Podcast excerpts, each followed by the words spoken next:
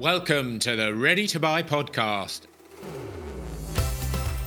The podcast for busy young professionals like you to help get yourself and keep yourself ready to buy your dream home. Series 1 is for all of you looking to buy your first home, and whether that's next week, next month, or even next year, we'll walk you through the process and help you build your knowledge, your understanding, and your confidence really help ensure that you have a plan in place and that you're ready to buy when you want to be. The Ready to Buy podcast is brought to you by me, Mark Humphrey of MHC Mortgage and Protection Limited, and with over 20 years of experience in the mortgage industry, we help and support people like you buy their homes on a daily basis. We are passionate about making the process simple, easy, hassle and stress free for all of our clients, and we'll be sharing our knowledge, experience, and loads of useful hints and tips throughout the series. We'd love you to get in touch if you'd like some help with your own situation, and you can find us at mhcmortgages.co.uk. And to make sure you never miss an episode, you can subscribe using any podcast app out there, including, of course, Apple Podcast, Spotify, Google Podcasts, and Amazon.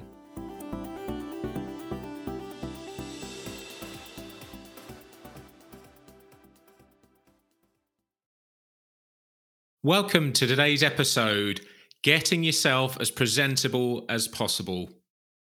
Hi, it's Mark, and I'm really not talking about your physical appearance, of course, although, to be fair, a number of years ago, it would have involved that trip to the bank manager, probably putting your best suit, best clothes on, and really trying to impress the bank manager and impress upon him or her that you were credit worthy and for them to grant you a mortgage, maybe take them out for lunch. Times have massively changed since those days. Thankfully, I think. Of course, when we talk about getting yourself as presentable as possible, we're talking about your finances and presenting yourself in the best possible light to the lender or the lenders. I suppose to to use a bit of an example, so if I came up to you in the street and ask you to borrow a hundred pounds, you'd tell me exactly where to go, I'm sure. And I think very few of us would say yes, certainly without any further information. And I would liken lender's decision as to whether to grant you that mortgage that you want or not to having a blank piece of paper and some basic information about you. And they'll use that information, whether that be your credit file, your job history, all those sorts of things, they will base their decision on that. So logically, the better you can make yourself look on paper, the more likely you are to get that accept or that yes. So there are a number of ways that you can make yourself as attractive as possible to a lender. And it, it really, there isn't one thing that I can say, do this and you'll definitely be accepted. I'd liken it to thinking back a few years where Dave Brailsford took over the running of the GB cycling team. And it was all about those marginal gains. And it was all about being a little bit better here, a little bit better there. Those 1% improvements can make collectively can make a really big difference. And I'd suggest that really is how you should be thinking. And just going to talk through some of the things that you can be doing. You may already be doing some of them, but there are a number of things in there that could really help make sure that you're in the best possible shape and as attractive as you can be to the lenders. And to start off with, we're going to talk about your credit file. Now, the next episode we'll go into a little bit more detail about credit scoring and agreements in principle. Um, but there are some real basic things that you can be doing to ensure that your credit file is as appealing to a lender as possible. Not missing any payments is a really obvious and a really simple one, but you'll be amazed the number of people's credit files that I look at where quite often it's not a case of missing a payment, it might just be a late payment. And particularly frustrating if it's something like a credit card, you can put your credit cards on a direct debit, put all of them on direct debits, even if you've got a zero balance. And that way it will set it up so it will take the minimum payment each month. And that way you'll never miss a payment, you'll never be late. Payday loans. I came across a lovely young chap about a year ago that was desperately trying to get his first home. Someone at work that he'd worked with suggested that where his credit file wasn't particularly good, that they need to show that they can borrow money and pay it back. And so their suggestion to him was to go and get a payday loan and pay it back. And he did this over the period of about six or seven months, did it every month. We've all seen the, the adverts and we've all probably seen the APR, which is the interest rate, the huge interest rates payable. And essentially, payday loans from a lender's perspective shows a real desperation that actually you can't manage your money, you're running out of money before payday, and you're going off and borrowing money at an extortionate interest rate. And it really does have a huge impact on your credit file, even just having one. So, most definitely avoid payday loans like the plague. Not taking out any new credit would be something I would suggest to do, or the other way, make sure you don't take out new credit. Because, again, from a lender's perspective, just before they're about to grant you a huge amount in terms of a mortgage, to go and borrow additional money and increase your debt is seen as a negative. There may be times when you have to. If, for example, your car finance is coming to an end and you need to replace that, certain things we can't avoid. But actually, if we can do, just having a little bit of a think, and even check in with your mortgage broker, for example, will this make much difference? It might depend how tight the affordability is or how close to the line you might be in terms of your score. So just being mindful of that. Also, don't push your credit cards if you've got them or store cards, do not push them to the limits because that's another quite big factor that lenders will take into account. As a first time buyer, you haven't got any track record of paying a mortgage. And naturally, a mortgage tends to be a lot bigger than credit card payments, loan payments, etc. And so they're going to base their decision on your conduct of the rest of your finances that you have. If you're maxing out on your credit card, so there's no more available limit, it doesn't look good and it doesn't show that you're able to manage your money, particularly if, for example, you're living at home at the moment and don't have the rent or larger commitments that you might have with a mortgage. And I'd strongly advise to try and avoid maxing out any limits when it comes to your credit cards or store cards, because ultimately lenders see that by pushing those limits, by maxing out on those things, that you're actually spending beyond your means. And that's before they've granted you this mortgage, which you're going to be paying. The most sensible thing, easier said than done, but if you've got spare money, if you're cutting back on other things, then start paying some debts off, start reducing things. Again, that will all show on your credit file and that will all give you these extra few points in the process that could make a real difference. Similar story when it comes to overdrafts as well. And I've, I've met so many people that almost see overdraft as their own money, but it isn't, is it? Overdrafts are borrowed money and it's there as a bit of a safety net that if you spend all of your money throughout the month, then you've got funds, so you're not going to go without before you then get paid again. Now, lenders will look at that, and if the day before payday each month that you're maxing out your overdraft, the suggestion there is that you're overspending. And if we take that a little bit further, what if you're living at home, for example, and haven't actually got that rent commitment? they're looking at your bank statements to say, actually, if we start taking a mortgage payment out, let's say seven, eight, nine hundred pounds a month out of your monthly income, are you demonstrating that that is there, that it's affordable? If you're pushing your overdraft each month without even paying rent at the moment, you're not really demonstrating that you've got funds available to do it. And the lenders tend to want to see a bit of willing on your part. Also, now is most definitely not the time for moral high ground. Unfortunately, over the years, I've seen this quite a lot where there might be a, a dispute. Whoever's fault it is doesn't really matter. For example, you've got to the end of a contract with a mobile phone, with a cable box, something like that, and you dispute the fact that you owe them a few quid at the end, or they want their box back and they try and charge you money for it. My advice would be just pay it for the sake of a few pounds, maybe a hundred, couple of hundred, if you let that slip and you all of a sudden you find that they're registering a default against your name or even a county court judgment, that could have a huge impact on your ability to go and get the mortgage that you want. That can mean the difference between your house now or when you want it and having to wait a few years down the line. It really is that serious. And so, for the sake of a relatively small monetary amount, as much as it may grate just to pay and get this settled, I would suggest do it because it won't be that company that you're hurting, it'll be yourself. And anything like that will remain in your credit file for up to six years. And so, as you can see, that could have a huge impact on you for years to come. So, when it comes to addresses as well, I often see it, and particularly where we, we sort of live in a day and age where we have online banking now.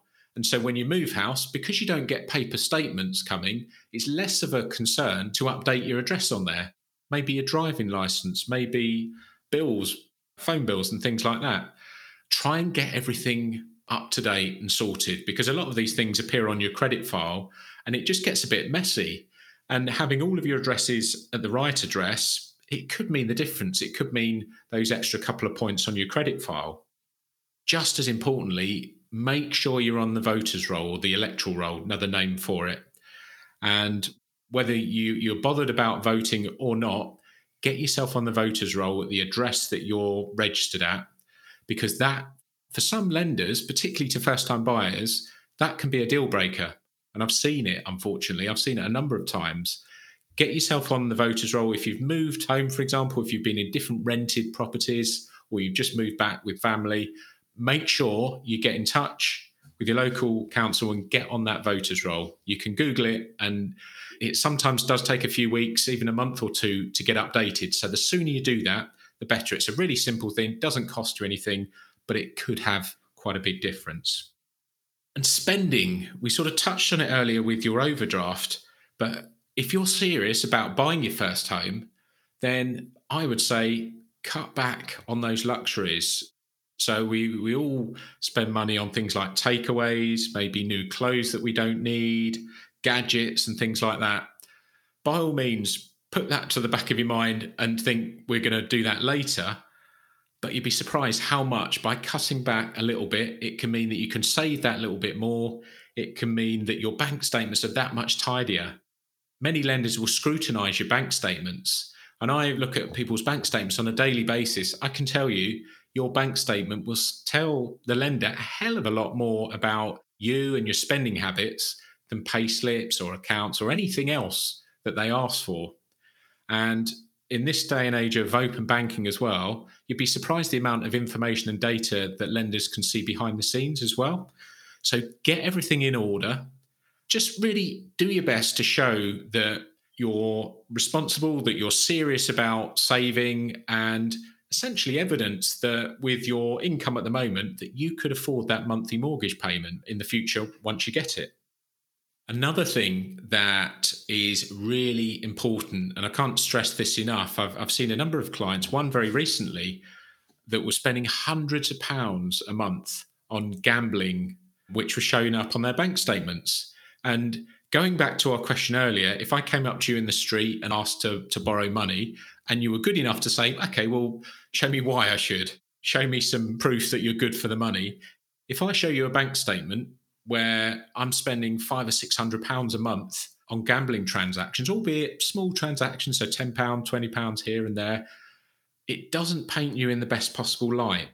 It also suggests possibly that you may have a bit of a problem which, when making a decision as to lend you hundreds of thousands of pounds, would put in the other side of the coin would you lend yourself money?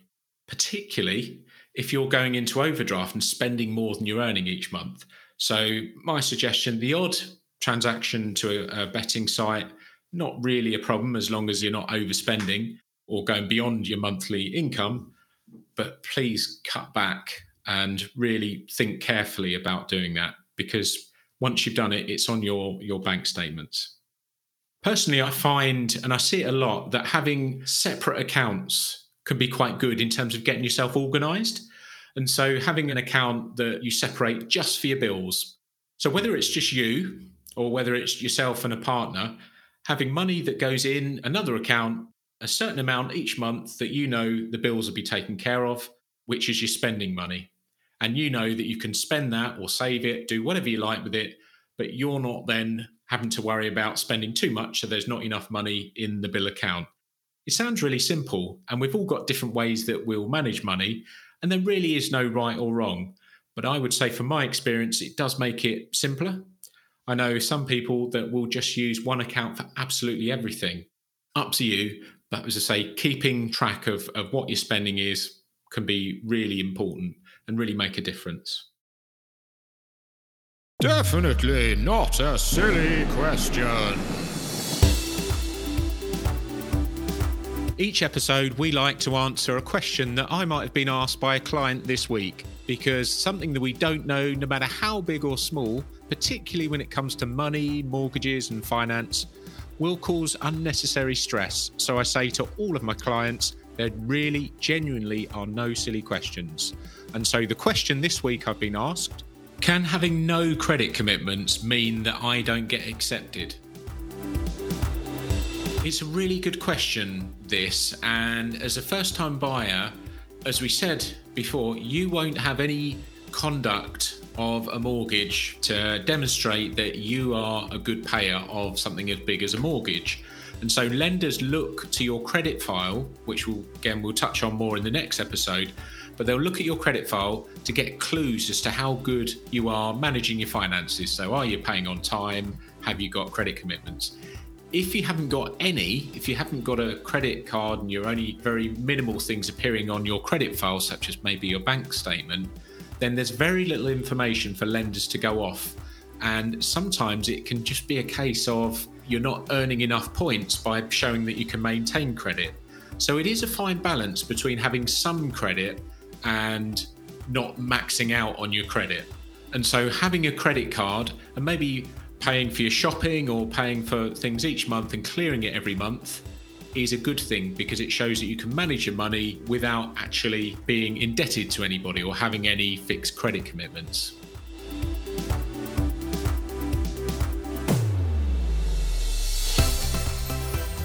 So, if you have a question you'd like to ask, anything at all, please get in touch through my LinkedIn page, I'm Mark Humphrey, or via the MHC Mortgages page on Facebook. Not only will I come back to you nice and quickly with an answer, but I promise to try and share your question in future episodes because you can be sure if you're thinking that question, there'll be plenty of other people thinking exactly the same questions. Now, there are a couple of things that I need to tell you as we're talking money and mortgages. It's important to seek advice for your own individual circumstances. Okay, and whilst it might seem really obvious, a mortgage is a loan secured on your home, and your home may be repossessed if you don't keep up your mortgage payments. So, in other words, if you have a mortgage or when you get a mortgage, pay it on time, you'll be fine.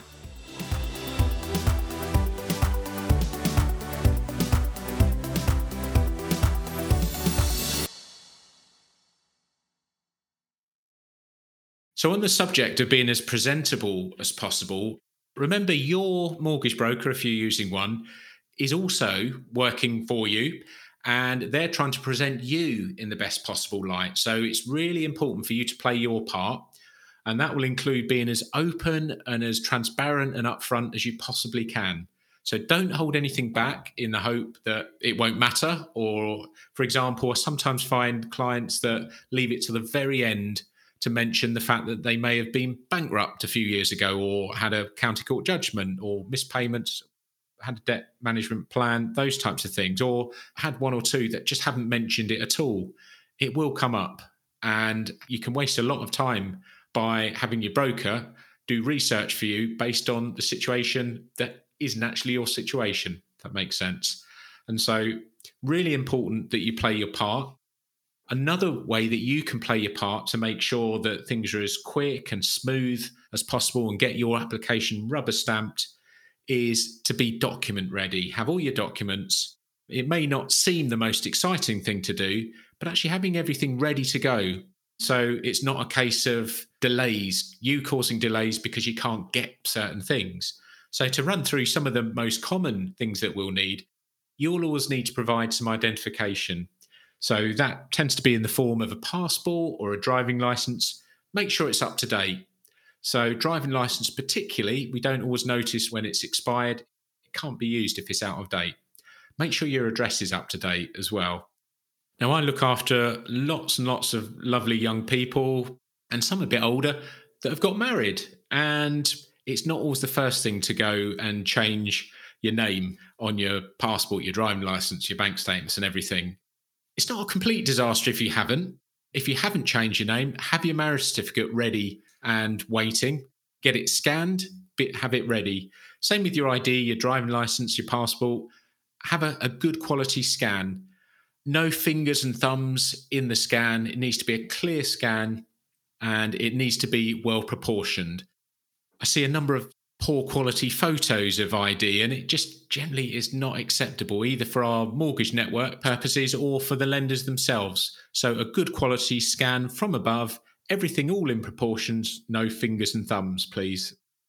When it comes to your pay slips, more and more of us are getting online pay slips. So, it's not something a lot of people even open. But if you know you're coming up to mortgage time, just save them in a folder in your documents on your laptop, on your computer. Have them ready. Have everything ready. Make sure there's no missing pay slips. Some people are paid weekly. That's absolutely fine. You're going to need to go back at least three months with your pay slip. So if you're monthly paid, have your last three available. If you're weekly paid, you're going to need your last 13. Get them scanned.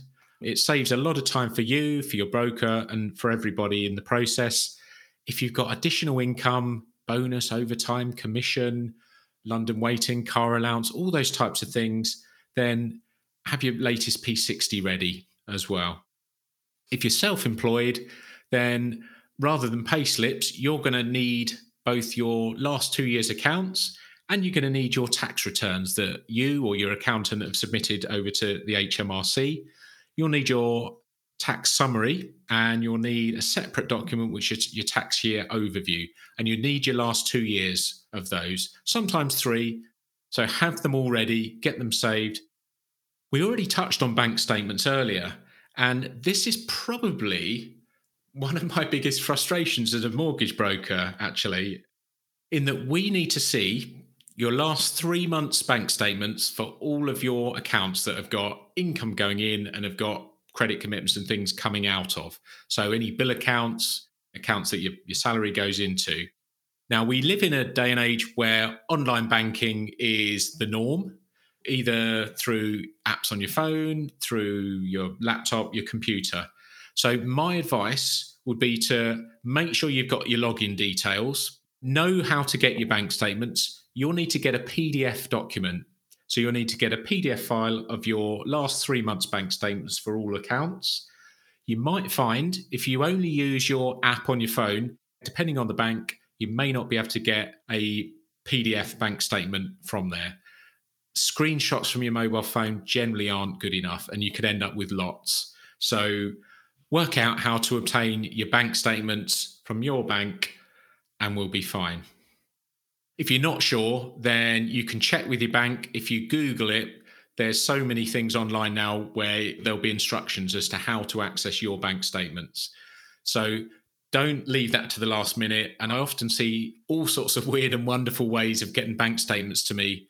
I've had bank statements from people's laptop screens that they've taken a photo from, scrolled down, taken another photo, and we end up with about 20 different photos of your bank statements we cannot have it in that format. A PDF document is something you can download in seconds from your online banking and something you can email or upload. For example, with us at MHC Mortgages, we use a client portal. So you can drag and drop or you can upload the file into your portal. Literally takes seconds for each bank statement. Again, your your broker will help you with this if you're not particularly technologically minded, but that can save so much time and so much sort of aggravation. And trust me, as a broker, I don't want to ever have to come back to clients to say, well, you know what you sent me, it's not quite right. We need this. We want everything to be right first time. If you've got it, it's going to be win win all round. And with other documents as well, just make sure you've got things available. If you've just been offered a new job, if you've been offered a pay rise, keep that letter, keep that contract, save it as a PDF. And when your broker asks for it, or if they ask for it, you've got it there you can ping it across on an email, you can upload it to a portal, and it takes seconds rather than to root round and find it. So please be as organized with your documents as possible. It will save you a real headache and it will just mean that things can go a lot smoother. And you've not got your broker or somebody coming back to you regularly to say, we need this, we need that, we need the other. So hopefully, today, in summary, there are so many small ways that you can make that little bit of difference, and those marginal gains can add up to quite a big difference in terms of the chances of you being accepted and also the process being as smooth as possible. So, you generally can make a real difference as to how you present yourself and getting yourself presented in the best possible light. Thanks so much for listening today. I really hope that you've enjoyed the episode and found it helpful. We'd love you to join us next time when we'll be talking about credit scoring and obtaining an agreement in principle. In the meantime, you can help us reach and help many, many more people like yourself by leaving a five star review on whichever platform you get your podcast and by sharing the podcast on your social media channels. So until next time, take care.